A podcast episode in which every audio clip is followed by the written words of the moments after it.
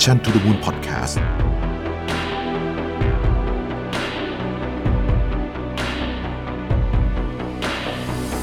สวัสดีครับ พบกับรายการ Remaster วันนี้อยู่กับผมอ้ำสุภกรอีกเช่นเคยครับ วันนี้ผมจะมาพูดกับเรื่องของการหาพนักงานเก่งๆเข้าในองค์กรกันครับ หลายๆ คนเป็นกันไหมครับ ตั้งแต่ปี 2022 ที่ผ่านมารวมถึงปีนี้ 2023 เราหาพนักงานเข้าองค์กรกันยากขึ้น และยากขึ้นไปเรื่อยๆ ใช่ไหมครับ มีสาเหตุอะไรกันที่ทำให้การหาพนักงานเก่งๆเข้าสู่องค์กรเนี่ยมีความยากลำบากมากขึ้น ในช่วงปีที่ผ่านมานี้ วันนี้ผมจะมาเจาะลึกในแต่ละมิติกันครับว่าเกิดอะไรขึ้นกับตลาดแรงงานทุกวันนี้แล้วเราควรจะปรับตัวให้เข้ากับสถานการณ์ที่เกิดขึ้นณ ปัจจุบันอย่างไรบ้าง ก่อนอื่นผมต้องขอเริ่มต้นแบบนี้ครับ ทุกวันนี้เนี่ยเราอยู่ในโลกที่เรียกว่า BANI World ครับ BANI World คืออะไรนะครับ BANI World ถูกคิดค้นโดยคุณ Jamais Cascio ครับโดยต่อยอดแนวคิดทางสังคมวิทยา Liquid Modernity นะครับหรือว่าความคลุมเครือความไม่แน่นอนที่เกิดขึ้นในโลกนะครับ BANI World ได้อธิบายลักษณะของโลกณปัจจุบันไว้ 4 ข้อด้วยกันตามคำเลยครับ B A N I มีอะไรกันบ้างเราไปดูกันทีละคำนะครับ คำว่า B ครับหรือว่า Bitter โลกที่เปราะบางครับ หมายถึงว่าแทบทุกอย่างมาเร็วไปเร็ว ความสำเร็จในโลกธุรกิจหลายตัว อาจอยู่ไม่คงทนถาวรครับ แถมยังสามารถที่จะแตกหักได้ง่ายครับ อาจจะถูก disrupt ได้ตลอดเวลา ไม่ว่าจะเป็นเทคโนโลยีรูปแบบการทำธุรกิจและอีกมากมายเลยครับ ตัวอย่างเช่นนะครับแม้ว่าวันนี้บล็อกเชนกำลังมาแรงใช่ไหมครับ แต่หากมีเทคโนโลยีใหม่ๆ ที่สามารถใช้งานได้จริงเกิดขึ้น ระบบทั้งหมดก็อาจจะจบทันทีเลย ก่อนหน้านี้ธุรกิจซักผ้าอัตโนมัติอาจจะกำลังมาแรงใช่ไหมครับ จนวันนี้ครับแฟนชส์ต่างๆ ถ้าเกิดว่ามีการขยายธุรกิจอย่างรวดเร็วมากขึ้น การทำธุรกิจซักผ้าอัตโนมัติอาจจะไม่ได้ตอบโจทย์กับธุรกิจณวันนี้แล้วก็เป็นได้ นี่แหละครับ โลกที่เปราะบางมากขึ้น คำที่2ครับตัว A หรือ anxiety inducing นะครับโลกที่เต็มไปด้วยความกังวลครับ เพราะอะไรๆก็เกิดขึ้นได้นะครับ ทุกทางเลือกอาจจะไม่ใช่ทางที่ถูกต้องครับ ความล้มเหลวอาจเกิดขึ้นได้ตลอดเวลา อาจทำให้เกิดความลังเลชะงักตัวของธุรกิจก็เป็นไปได้ครับ ถ้าหากว่ามีการตัดสินใจที่ก้าวพลาดไปแม้แต่นิดเดียวนะครับ ความสิ้นหวังที่เกิดขึ้นนะครับ อาจเกิดขึ้นก่อตัวเป็นระยะเวลายาวนาน และเกิดขึ้นเรื่อยๆ ในทุกวันของคนทำธุรกิจรวมถึงคนทำงานด้วยครับ ตัวที่3ครับคือตัว N ครับ non linear ครับหรือโลกที่ความสัมพันธ์ของสิ่งต่างๆ ไม่เป็นเส้นตรงนะครับ อาจจะมีตัวแปรหลาย ๆ อย่างนะครับ ที่ทำให้เราเนี่ยเกิดผลกระทบไม่ว่าในเชิงธุรกิจความสัมพันธ์หรือว่าการทำงานนะครับ การส่งงานล่าช้าเกิดขึ้น เพราะ supply chain อาจจะมีปัญหาอยู่ก็เป็นได้ครับ หรือเราไม่สามารถที่จะคาดการณ์เรื่องราวต่างๆเนี่ยได้เป็นระยะเวลายาวนาน 3 เดือน 6 เดือนได้แล้ว เพราะว่าโลกเนี่ยมีความสัมพันธ์ต่างๆ ไม่เป็นเส้นตรงนะครับ ตัวอย่างง่ายๆครับ วิกฤตโรคระบาดที่เกิดขึ้นก่อนหน้านี้เลยครับ เราพยายามจะคาดการณ์กันหลายทีแล้วว่ามันจะไปจบที่ตอนไหนเมื่อไหร่ใช่ไหมครับ แต่ถ้าหากว่ายึดหลักตามคำว่านอนลีเนียเนี่ยดูแล้วนะครับ เราไม่สามารถที่จะคาดการได้เลยว่า โรคระบาดครั้งนี้จะจบได้เมื่อไหร่ เพราะว่ามันมีการกลายพันธุ์ของไวรัสเกิดขึ้นอยู่เรื่อยๆ คนทำงานอย่างเรา คนทำธุรกิจอย่างเราก็ต้องปรับตัวกันตลอดเวลาเลยครับคำสุดท้ายครับตัว I incomprehensible หรือโลกที่เข้าใจได้ยากครับ มันเกิดขึ้นได้อย่างไงอาจจะเป็นการอธิบายคำนี้ได้อย่างชัดเจนที่สุดนะครับ เรื่องต่างๆเนี่ยไม่รู้เลยว่า บางครั้งมันเกิดขึ้นจากจุดไหน แต่เมื่อมันเกิดขึ้นแล้วนะครับ มันก็ทำให้คนทำงานแล้วก็คนทำธุรกิจอย่างเราเนี่ยปรับตัวกันไม่ทันเลยครับ เรียกว่าความรู้ที่มีมาก่อนหน้าในระยะเวลา 3 ปี 5 ปีที่ผ่านมาเนี่ยวันนี้อาจจะใช้ไม่ได้แล้วนะครับ นี่คือภาพรวมของ b a r n e y World ที่เกิดขึ้น ถามว่ามีความสำคัญอย่างไรต่อตลาดแรงงานทุกวันนี้จริง ๆ มีความสำคัญมาก ๆ เลยครับ เพราะมันส่งผลกับหลายเรื่องครับ b a r n e y World เป็นมากกว่าแค่ สถานการณ์ที่เกิดขึ้นชั่วครั้งชั่วคราวครับ แต่เป็นวาระสำคัญที่เราต้องมาคุยกัน เพราะมันส่งผลในเรื่องของอารมณ์ของคนทำงาน เช่นนะครับ เกิดความกังวล เกิดความหดหู่นะครับ เกิดความสับสนในหมู่คนทำงาน ซึ่งมันก็ทำให้เรากลับมาตั้งคำถามว่าสิ่งที่เราทำกันอยู่ งานที่เราทำกันอย่างหนักหน่วงทุกวันนี้เนี่ยมันใช่สิ่งที่เราต้องการจริง ๆ หรือไม่ครับ เรามักจะได้ยินคำว่า work life balance ที่เกิดขึ้นในคนทำงานนะครับ คนทำงานทุกคนอยากมีชีวิตที่ balanceระหว่างชีวิตการงานและชีวิตส่วนตัว ถูกต้องไหมครับ วันนี้ครับเราจะมาเจาะลึกกันว่า work life balance ที่คนทำงานอยากได้เนี่ยมันประกอบไปด้วยอะไรบ้างที่เป็นเบื้องลึกเบื้องหลังนะครับ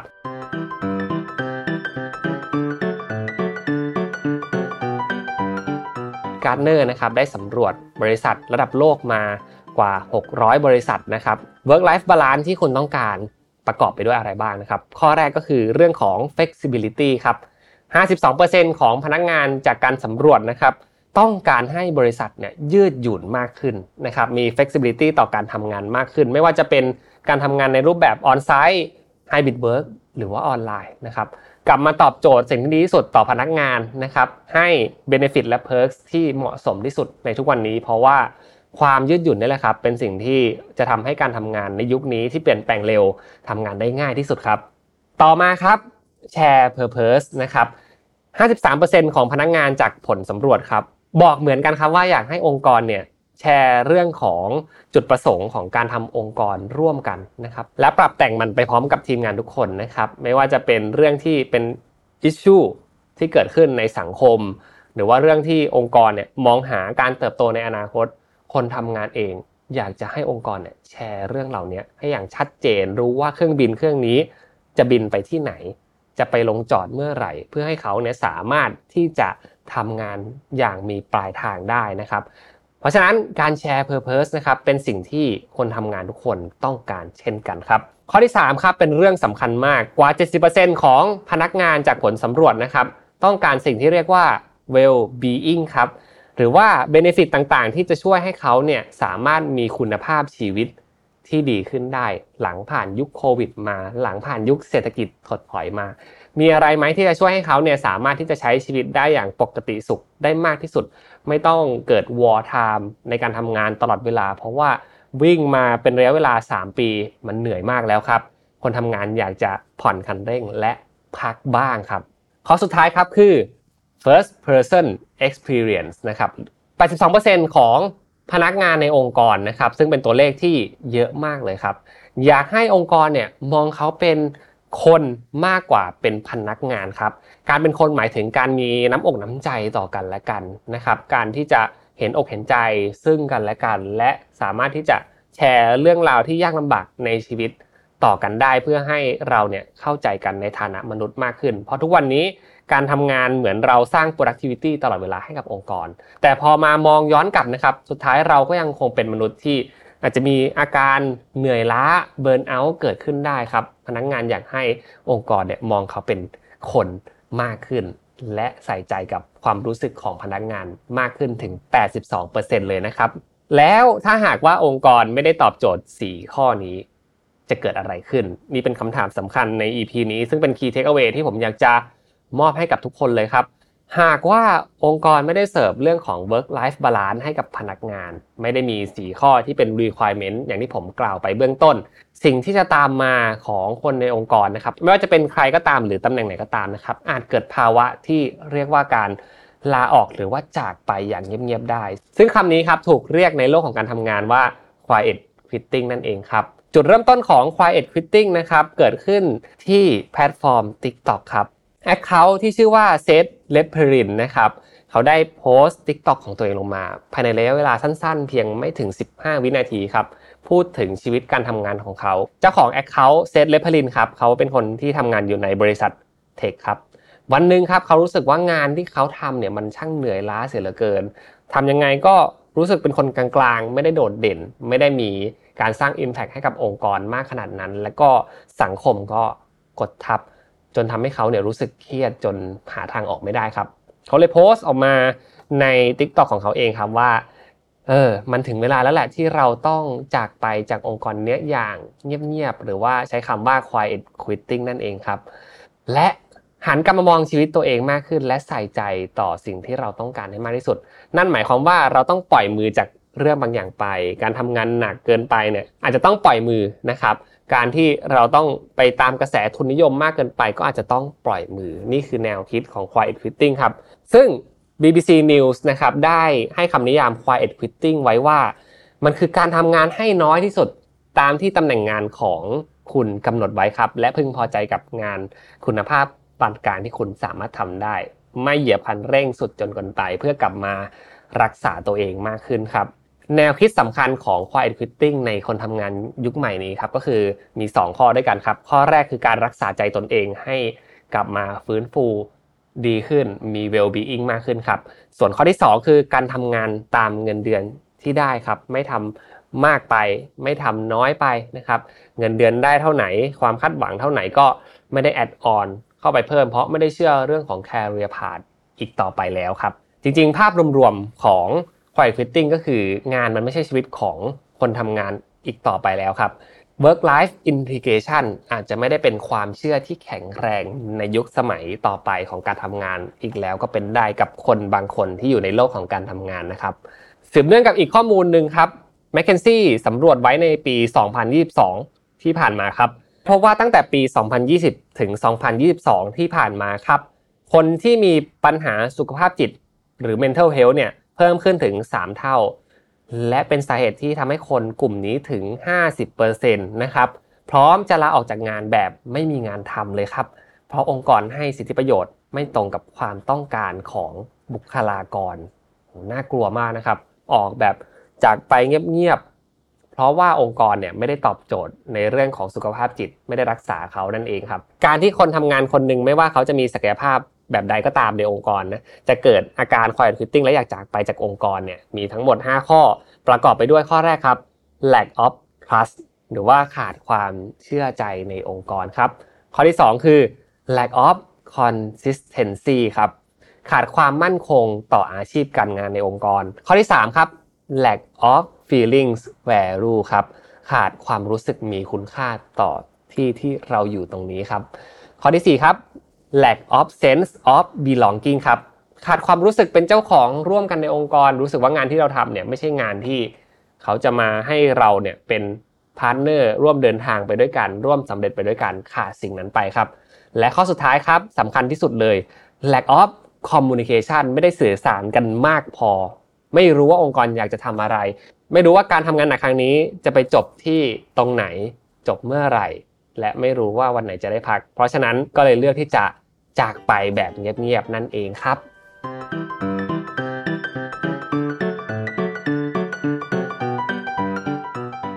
ซึ่งมาถึงตรงนี้กันแล้วนะครับ ผมได้พูดถึงเรื่องราวที่เปลี่ยนไปในโลกของการทำงาน โลกของคนทำงานที่อาจจะมีความคิดและ mindset ที่เปลี่ยนไปใช่ไหมครับคำถามสำคัญคือ แล้วคนเหล่านี้มีสัดส่วนหรือว่าจำนวนมากน้อยแค่ไหนในตลาดแรงงานทุกวันนี้ เราต้องให้อะไรกับเขาเพื่อให้เขาเนี่ยยังอยู่กับเราและไม่จากเราไปแบบเงียบๆสิ่งที่เกิดขึ้นณวันนี้คือผมเชื่อว่านะครับ การแบ่งคนทำงานเป็น แต่ละเจนทำงานในรูปแบบใดมีความเชื่อแบบใดเนี่ยอาจจะไม่ได้สามารถแบ่งคนทำงานได้ชัดเจนมากขนาดนั้นแล้ว เพราะอาการนี้เกิดขึ้นได้กับคนทุกเพศทุกวัยนะครับ เพราะฉะนั้นวันนี้เราจะมาทำความเข้าใจคนทำงานในยุคใหม่ในปี 2023 นี้ครับว่า ถูกแบ่งออกเป็นรูปแบบใดบ้าง และเราจะสามารถให้สิ่งที่เขาต้องการอย่างไรได้บ้างครับ จากการสำรวจและการสรุปของ m c k เคนซี่นะครับได้บอกว่าคนทำงานในปี 2023 นะครับถูกแบ่งออกเป็น 5 ประเภทครับ ประกอบไปด้วย 1 ครับ the traditionalist 2 ครับ the idealist 3 ครับ the do it yourselfer นะครับ4ครับ the relaxer และ 5 ครับ the caregivers นะครับ ซึ่ง 5 คนนี้เป็นยังไงชอบอะไรทำอะไรอยู่ และอยากจะได้อะไร เดี๋ยววันนี้เราจะมาเจาะกันไปทีละคนครับ คนแรกนะครับ คนทำงานกว่า 60%ในตลาดแรงงานทุกวันนี้ครับเป็น the traditionalist นะครับจากผลสำรวจ the traditionalist คือคนทำงานที่มี priority หรือว่าความเชื่อในการทำงานเนี่ยยังคงเชื่อในรูปแบบของการทำงานแบบ work life integration นะครับหรือว่าการเชื่อในการทำงานหนักแล้วจะได้ตำแหน่งงานที่ดีมากขึ้น จะได้ benefit ที่มากขึ้น ซึ่งคนทำงานส่วนมากที่เป็น the traditionalist นะครับคือคนที่เหมือนขึ้นหลังเสือมาแล้วครับทำงานอยู่ในระดับ manager นะครับทำงานอยู่ในระดับ director และอยากจะต่อยอดความสำเร็จของตัวเองให้ได้มากขึ้นนะครับความเชื่อ 3 ข้อนะครับของคนที่เป็น the traditionalist เนี่ยประกอบไปด้วยเรื่องแรกครับ status the company ครับหรือว่าการมีสถานะที่มีคุณค่าในองค์กรองค์กรนี้ครับ การที่เราได้รับการชื่นชมยกย่องว่าเราเป็นคนที่เป็น talent อยู่ในองค์กร และสามารถที่จะสร้าง Impact ให้กับองค์กรต่อไปได้ ไม่ว่าโลกจะเปลี่ยนแปลงไปมากน้อยแค่ไหนครับ ข้อที่ 2 คือ career advancement นะครับ การเติบโตในอาชีพการงานที่สามารถที่ไต่ระดับ มากขึ้นไปเรื่อยๆ วันนี้เป็นเมนเจอร์ต่อไปอยากจะเป็น C สูตรก็ยังเป็นความเชื่อของคนที่เป็น the traditionalist นะครับ ส่วนข้อที่ 3 ครับคือ compensation package and perks ครับ หรือว่า benefit ที่องค์กรจะมอบให้นะครับ ถ้าเกิดว่ามันตอบโจทย์ได้ดี มีสวัสดิการที่ดีครับ คนเหล่านี้ก็ยังจะสามารถที่จะ deliver แล้วก็อยู่กับองค์กรนี้ไปได้อีก ยาวนานเลย ภาพของคนที่เป็น the traditionalist นะครับ เราคงจะสามารถจินตนาการกันได้อยู่ เพราะว่าเป็นการทำงานในรูปแบบเดิมนั่นเองครับ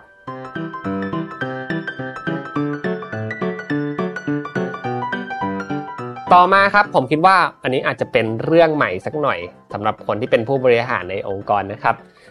The Idealist ครับ The Idealist นะครับมี way of working เป็นแบบนี้ครับ เขาต้องการที่จะเป็นส่วนหนึ่งที่สร้าง Impact ให้กับสังคมและโลกนี้ครับ สิ่งที่เขาทำเนี่ยมันจะเป็นที่จะต้องเป็นงานที่มีความหมาย โดยเฉพาะนะครับต่อสังคมต่อโลกนะครับและต่อตัวเขาเอง สิ่งที่พวกเขาให้ความสนใจนะครับมีทั้งหมด 3 ข้อด้วยกัน เรื่องแรกก็คือ empathize flexibility ครับหรือว่าการมีความยืดหยุ่นในการทำงานนะครับ ไม่ว่าจะทำงานที่ไหนอย่างไรก็ตามนะครับ สามารถที่จะ deliver งานได้เท่ากัน ไม่จำเป็นต้องมีเรื่องของระเบียบความเป็นทางการอะไรมากขนาดนั้น เพราะเขาเชื่อว่าคนทำงานที่เก่งนะครับ ไม่ว่าจะอยู่ที่ไหนก็สามารถที่จะทำงานได้เหมือนกันครับ ข้อที่ 2 คืองานที่เขาทำ priority หลักคือต้องมีความหมายต้องมีคุณค่าต่อใจของเขา ต่อสังคมต่อโลกครับ นั่นหมายความว่าถ้าองค์กรมีจุดประสงค์ที่ชัดเจน อยากจะสร้าง Impact ให้กับโลกนี้นะครับ มีความเป็นไปได้ว่า The Idealist เนี่ยอยากจะร่วมงานด้วย ไม่ใช่เรื่องของเงินนะครับไม่ใช่เรื่องของสวัสดิการ แต่เป็นเรื่องของความหมายล้วนๆเลยครับ ที่อยากจะทำบางอย่าง และสำเร็จไปกับพร้อมกับองค์กร แต่มันจะประกอบไปด้วยข้อ 3 ที่จำเป็นที่จะต้องมีครับ เพื่อรักษาคนที่เป็น The Idealist อยู่ในองค์กรของเรา นั่นก็คือ Community ที่ Support ซึ่งกันและกัน Community ของคนที่มีความเชื่อเหมือนๆกัน มีความเก่ง พอๆกันนะครับ ช่วยกันพาความสำเร็จเนี้ยไปสู่วงกว้างได้มากขึ้นนะครับ นี่ก็จะเป็น 3 เรื่องที่เป็น priority หลักของคนที่เป็น the idealist ครับเรียกว่าเงินอาจจะไม่ใช่ priority หลักของคนกลุ่มนี้ แต่เป็นเรื่องของงานที่มีความหมายมากกว่า ประสบการณ์มากกว่า ที่จะทำให้คนที่เป็น the idealist เนี่ยอยากอยู่กับองค์กรนั้นๆครับ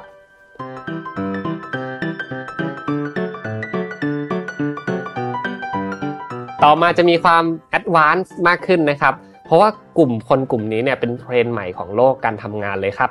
the do it yourselfer นะครับ หรือว่าคนทำงานที่ทำงานในรูปแบบที่มีความคล้ายคลึงมาก ๆ เลยครับ กับงานฟรีแลนซ์เป็น self employee จัดการเวลาจัดการตารางงานของตัวเอง แต่ยังคงทำงานเป็น full time employee ให้กับองค์กรนะครับโอ้มีความแบบแตกต่างแล้วก็เปลี่ยนไปมากเลยนะ ในโลกของการทำงานยุคนี้นะครับ คนกลุ่มนี้นะครับเชื่อเหลือเกินว่าอิสระนะครับเป็นสิ่งที่สำคัญมากที่สุดสำหรับเขานะครับ รูปแบบของการทำงานไม่ว่าจะเป็นการทำท่าไหนก็ตาม แต่ว่าถ้าปลายทางได้เอาคำเหมือนกันเนี่ยเชื่อเถอะว่าคนที่เป็น the do it yourselfer เนี่ยอยากได้สิ่งนี้ที่สุดครับ คุณแค่ให้โจทย์ที่ชัดเจนมานะครับ เราจะไปหาทางให้งานสำเร็จได้ด้วยตัวเอง นี่คือ way of working นะครับ แต่ก็จะมีข้อที่ตามมา สำหรับคนที่เป็น the do it yourselfer นะครับนั่นก็คือเขายังต้องการ sense of purpose ครับหรือว่าความรู้สึกมีส่วนร่วมต่อองค์กร ต่อการสร้าง impact ให้กับองค์กร ไม่ว่าจะเป็นการที่รู้สึกเป็นคนสำคัญในที่นี้นะครับ วิธีการ implement งานของเขาเนี่ยถูกนำมาใช้อย่างแพร่หลายต่อคนอื่นๆด้วยนะครับภาพชัดเจนคือคนกลุ่มนี้เนี่ยจะดูเป็น specialist ในเรื่องบางเรื่องครับ และมีรูปแบบการทำงานที่ เป็นตัวของตัวเองทำงานแบบ self employee ครับ แต่ยังคงเป็น full time employee อยู่ มีความขัดแย้งหลาย ๆ อย่างเกิดขึ้นนะครับ priority ของเขามี 2 เรื่องด้วยกันครับ เรื่องแรกก็คือ การทำงานแบบเป็นตัวเองนั่นแหละครับ ถ้าเกิดว่าองค์กรให้ได้ เขาจะอยู่กับองค์กรไปอีกยาวนานเลยครับ ข้อที่ 2 คือ work flexibility ครับ ถ้าเกิดว่าองค์กรให้อิสระต่อการทำงานของเขา ไม่ว่าจะเป็นการเข้างานในเวลาไหนก็ตาม หรือว่า การที่จะมีอำนาจในการตัดสินใจและจัดการงานของตัวเองเนี่ยนี่ก็เป็น2สิ่งที่ the do it yourselfer ต้องการจากองค์กรในยุคนี้นะครับ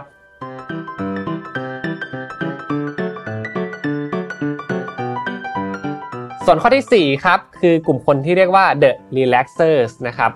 กลุ่มคนกลุ่มนี้ครับเชื่อในเรื่องของ work life balance เป็นที่สุดครับ นั่นหมายความว่าการเติบโตในอาชีพการงาน การทำงานหนัก ไม่ได้มาเป็นสิ่งแรกในใจเขาอีกต่อไปแล้วครับ สิ่งที่อยู่ในใจเขาคือ ถ้าหากว่างานมันต้องหนักไปทุกวันแบบนี้เนี่ยทำไมเราไม่เริ่มที่จะปล่อยมือกับเรื่องบางอย่าง และกลับมาดูสภาพจิตใจของตัวเอง กลับมาดูสุขภาพของตัวเองมากขึ้น และทำงานตามที่มันสามารถที่จะ balance ได้มากที่สุดนะครับ เพื่อใช้เวลาร่วมกับครอบครัวนะครับ ใช้เวลาให้กับตัวเอง ตอบโจทย์ความสุขของตัวเองที่เกิดขึ้นณวันนี้เวลานี้ให้ได้มากที่สุดครับ นี่คือแนวคิดของ The Relaxers ครับ ส่วนอีกข้อหนึ่งคือ meaningful work ครับ จริงๆ แล้วคนที่เป็น The Relaxers ก็ยังต้องการงานที่มีความหมายต่อตัวเขาอยู่เหมือนกันนะครับ แต่นะครับอย่ามากจนเกินไป นั่นหมายความว่าถ้าหากว่าคุณดันคันเร่ง ให้กับคนที่ทำงานแบบ relaxers มากจนเกินไปนะครับเขาอาจจะไม่ได้ engage หรือว่าตอบสนองกลับมาให้กับองค์กรมากขนาดนั้น เพราะเขามี boundaries การทำงานที่ชัดเจนครับเข้า9เลิก6ถ้าเกิดว่ามาจัดการกับเวลานอกเหนือจากนั้นของเขาเนี่ยเขาจะรู้สึกว่า เออ องค์กรเริ่มจะไม่แฝงกับเขาแล้วนะ เพราะว่าเราตกลงกันไว้ว่า เวลาการทำงานมันมีประมาณนี้นะครับ ถ้าหากว่ามีการล้ำเส้นเกิดขึ้นนิดๆหน่อยๆนะครับ ก็อาจจะทำให้คนที่เป็น the relaxer เนี่ยสูญเสียสิ่งที่เรียกว่า work life balance ที่เกิดขึ้นในชีวิตก็เป็นได้ครับ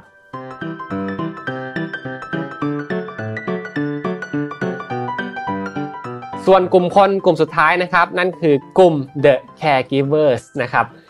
กลุ่มคนกลุ่มนี้ครับมีความเชื่อแบบนี้ครับว่าเขาอยากที่จะทำงานที่บ้านนะครับแบบร้อยเปอร์เซ็นเลย แต่อยากจะให้องค์กรเนี่ยช่วยสนับสนุนเขาหน่อยนะครับ ในการทำงานที่บ้านให้ให้มีคุณภาพชีวิตที่ดีขึ้น กลุ่มคนกลุ่มนี้ส่วนมากครับจะเป็นกลุ่มคนที่มีภาระผูกพันไล่หลังอยู่เยอะมากพอสมควรนะครับ อาทิเช่น ต้องมีการเลี้ยงลูกอยู่ที่บ้านนะครับ ต้องดูแล ญาติผู้ใหญ่อยู่ที่บ้านนะครับ อยากใช้เวลากับคนในครอบครัวให้ได้มากที่สุด เพราะว่าเขามีภาระหลายอย่าง มีหมวกหลายใบที่ต้องสวม และต้องจัดการในชีวิตของตัวเองครับ ทางเลือกไม่ได้เยอะมาก แต่เมื่อเกิดเหตุการณ์โควิดเกิดขึ้นครับ มันทำให้เขาเนี่ยต้องกลับไปใช้ชีวิตอยู่ที่บ้าน เป็นระยะใหญ่ๆเลยนะทั้งเลี้ยงลูกนะครับทั้งทำงานไปด้วยทั้งประชุมไปด้วย ผมเชื่อว่าถ้าใครผ่านช่วงนั้นมาก็จะรู้สึกวุ่นวายมาก แต่เมื่อโควิดได้ เบาบางลงณวันนี้ครับ การเรียกเขากลับไปทำงานที่ออฟฟิศเนี่ยมันก็ดูเป็นเรื่องที่ยากมากขึ้นครับ เพราะว่าเขาเคยชินกับพฤติกรรมแบบนั้นแล้ว และกลับมองว่าตอนที่เกิดโควิดในช่วง 2 ปีที่ผ่านมาเนี่ยกลับเป็นข้อดีด้วยซ้ำที่ทำให้เขาเนี่ยได้สารสัมพันธ์ ได้ดูแลคนในครอบครัวมากขึ้นครับ เพราะฉะนั้น priority ของคนที่เป็น the caregivers นะครับนั่นก็คือเรื่องแรกครับ workplace flexibility ครับโดยเฉพาะการให้เขาเนี่ยได้ work from home แบบ 100%ครับข้อที่2ครับนั่นก็คือเรื่องของ support ในเรื่องของ help และ well-being ให้กับพนักงานคนนี้ครับทำงานอยู่ที่บ้านถ้าหากว่าอยากจะสร้าง productivity ให้กับองค์กรได้มากขึ้น องค์กรช่วย support ในเรื่องของอุปกรณ์ไปให้ได้ไหมนะครับไม่ว่าจะเป็นเก้าอี้คอมพิวเตอร์หรือว่า benefit ต่างๆ ที่ช่วยให้เขาเนี่ยสามารถใช้ชีวิตอยู่ที่บ้านได้และสร้าง productivity ให้กับการทำงานของเขาไม่ว่าจะอยู่ที่ไหนก็ตามได้นะครับ ส่วนข้อสุดท้ายก็คือ career development จริง ๆ แล้วคนเหล่านี้ครับ ด้วยความที่ภาระผูกพันของเขามีเยอะมากพอสมควรเลยครับ เขาไม่ได้มองหาการที่จะออกไปใช้ชีวิตกับคนในครอบครัวตลอดไปขนาดนั้นหรอกนะครับ เพราะยังมีความเชื่อในเรื่องของการเติบโตในหน้าที่การงานขององค์กร แต่อาจจะไม่ได้เหยียบสุดคันเร่งเหมือนคนที่เป็น the traditionalist นะครับ เพราะฉะนั้นเนี่ยเขาอยากจะเติบโตไปเรื่อยๆ พร้อมกับองค์กร ไม่ได้มีความคิดที่จะย้ายงานเปลี่ยนงานมากขนาดนั้นครับ แต่ถ้าหากว่า วันนี้โดยสถานการณ์ต่างๆ องค์กรไม่ได้มอบการทำงานแบบ workplace flexibility โดยเฉพาะการทำงานที่ work from home ให้กับเขาเนี่ยก็มีโอกาสเป็นไปได้นะครับ ที่เขาจะมองหางานในรูปแบบอื่น ๆ